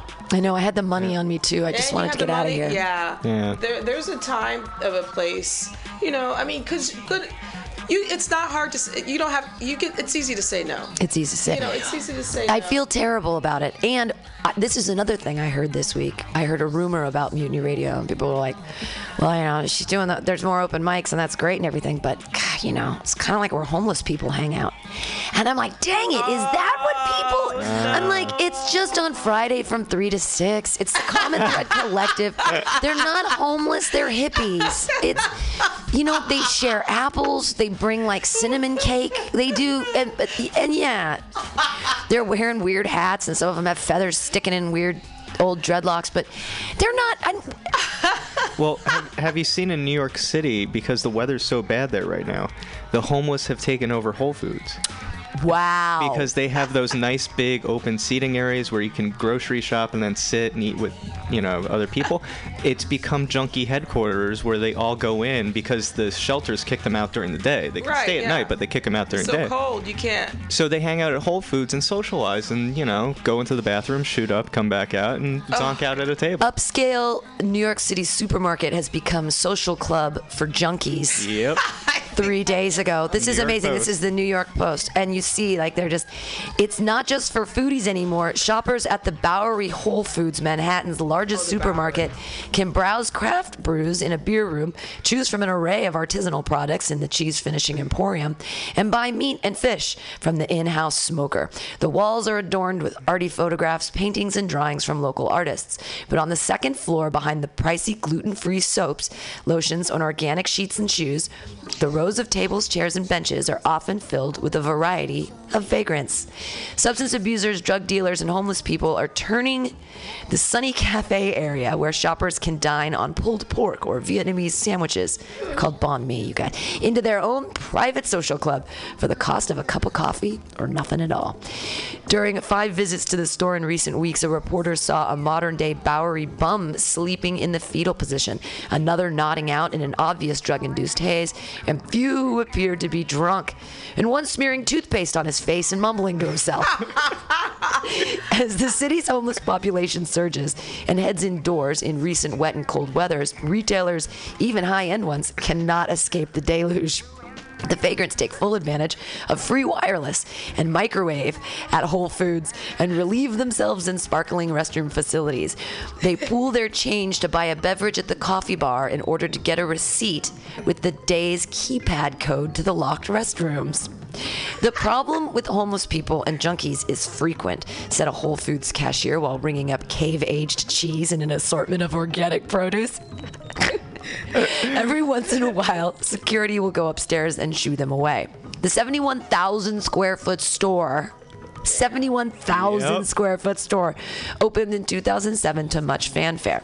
The gourmet market, the length of a city block, imposingly sits between Bowery and Christie streets and employs more than 600 workers. But what once the province of hip, what is the, what was once the province of hipsters is now a refuge for the city's growing homeless population and others. Last week, one bum in the grocery area picked items from the hot food bar with his fingers and popped them into his mouth. Upstairs, a man reeking of booze drank from a dark bottle and argued with those in the cafe.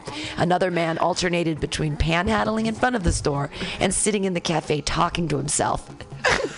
No one wants to have lunch next to a foul smelling bum or a drunk or a junk- junkie nodding out next to you. It's not very appetizing. At the same time, Whole Foods displaced these people. Oh, wait, this is the same quote. At the same time, Whole Foods displaced these people.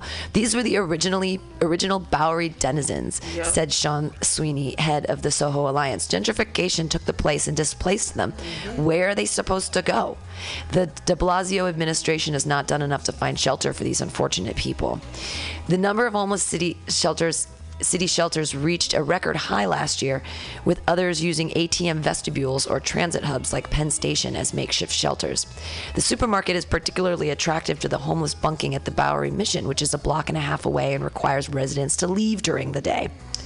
It's true. Um, all the shelters you leave at like 8:30 and you come back, and once you're in at 8:30 or whatever, you can't leave. And if you want to come in at 11, you have to have a special pass Mhm. that says like you have a job or you have a reason to be out. Yeah. I don't feel sorry for that Whole Foods because if and if you guys are familiar with the Bowery in New York, that's where CBGBs used to be, what have oh. you, Oh. and that's where part of like the punk scene was like in the 70s and the 80s. And so when Mr. Gentry came in in the 90s and changed the whole Bowery, this is what happened. Yeah. And so now you have so many displaced people who who, like the article stated, who are have been in that area for so long, where are they supposed to go? The, this is the problem. This is the flip side of like, oh, well, Mr. Gentry didn't help the other people, these displaced people. So this is the effect of what you get. And so I think the shit's funny. I, I, I think it's very funny I think too, it's very funny because number one, you're in New York, so what do you expect? And you're buying an apple for three fifty. Do you know what I mean? Like it's an organic apple that costs three dollars and fifty cents. That's insane. Or a cup of coffee that's like five bucks or The, something. the Yeah, only like thing that's nasty to me is like the whole bathroom situation. Yeah. You know, because I do use public restrooms. I'm not one of those like, oh, I will never use a public toilet. But I don't like what you were just describing, what happened here yesterday. Now I'm afraid to sit on that toilet. Well, and I now that's the thing is I didn't um I didn't check it or smell it because I know I didn't poo or whatever. But I came back later and I, it was clean. The bathroom was fine. But I didn't want to look at it at the time because I didn't want to be that person that's like, now look what you did to my bathroom. I'm that kind of person. I just, I'm too nice. Uh, it's easy to come here. It's nice and clean and warm, and it closes at 11 p.m., so it's open pretty late, which is good, said Adrian Bay, 42, who said he was staying at the mission while working and saving for an apartment. Sam, who was 35 and homeless, said he suspects addicts sometimes use the restroom.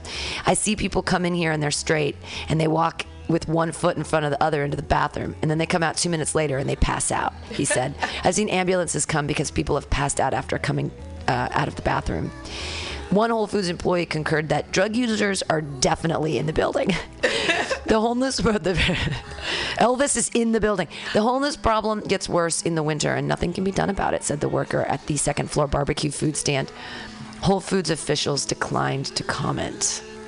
You know that shit probably goes on here too. Oh, I, I work in customer service. I've got to deal with you know the occasional person that walks in who's mentally unhinged or on drugs or whatever it is. Yeah. And you know my policy and pretty much the place that I work for's policy is unless they're causing a commotion or disruption, leave them alone. Leave them alone.